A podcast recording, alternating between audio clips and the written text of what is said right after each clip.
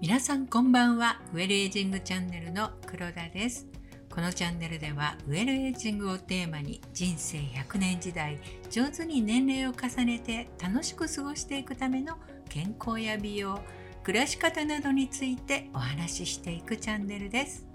涼しくなって一気に食欲が高まるこの季節ですが皆さんしっかり噛んで食べていらっしゃいますか？しっかり噛むことで唾液に含まれる消化酵素が消化を助け胃腸の負担が軽減されます。それと食べ過ぎの防止にもなりますよね。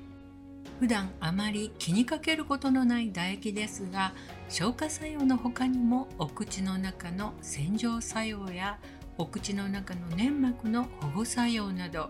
唾液に含まれる免疫物質が風邪やインフルエンザなどさまざまな感染症から私たちの体を守る働きをしてくれています。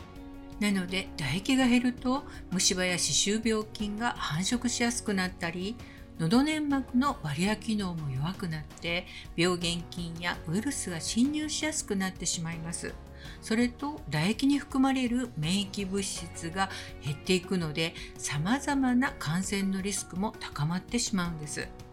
唾液が減る原因には加齢や糖尿病腎不全などの病気が挙げられますが実は日常的なストレスや疲労なども唾液を減少させる原因になるんです。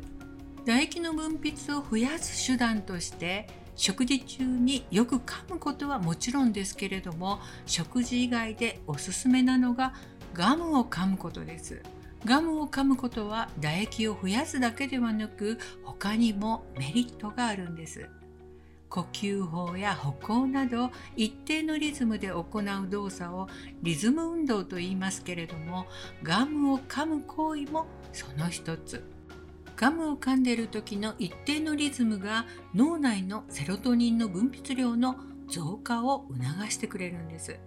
これまでの配信でもたびたび登場している幸せホルモンのセロトニンですけれどもセロトニンは免疫細胞を新陳代謝させる成長ホルモンの分泌を促す作用があるので免疫力アップにつなげることができるんです。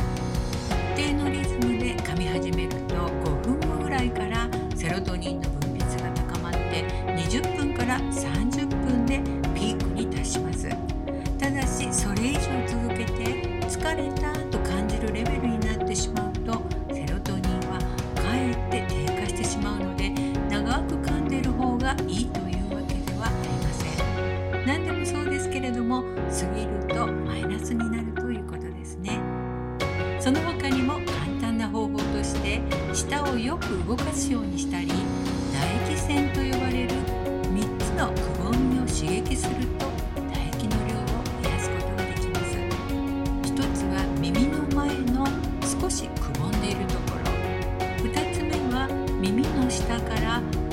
ラインにかけての内側のくぼみ。3つ目は顎の真下のくぼみです。この3つのくぼみを指の腹で優しく押すと唾液がじわーっと出てくるのでたまに刺激されるのもいいと思います。秋は美味しいものがたくさんあるのでしっかり噛んで唾液力をアップさせ楽しみながら免疫力アップにつなげていきましょう。ということで唾液と免疫力アップについてお話しいたしました。次回は鼻呼吸と口呼吸についてお話ししたいと思います。それでは今日はこの辺で。お相手はメレージングチャンネルの黒田がお届けいたしました。今日も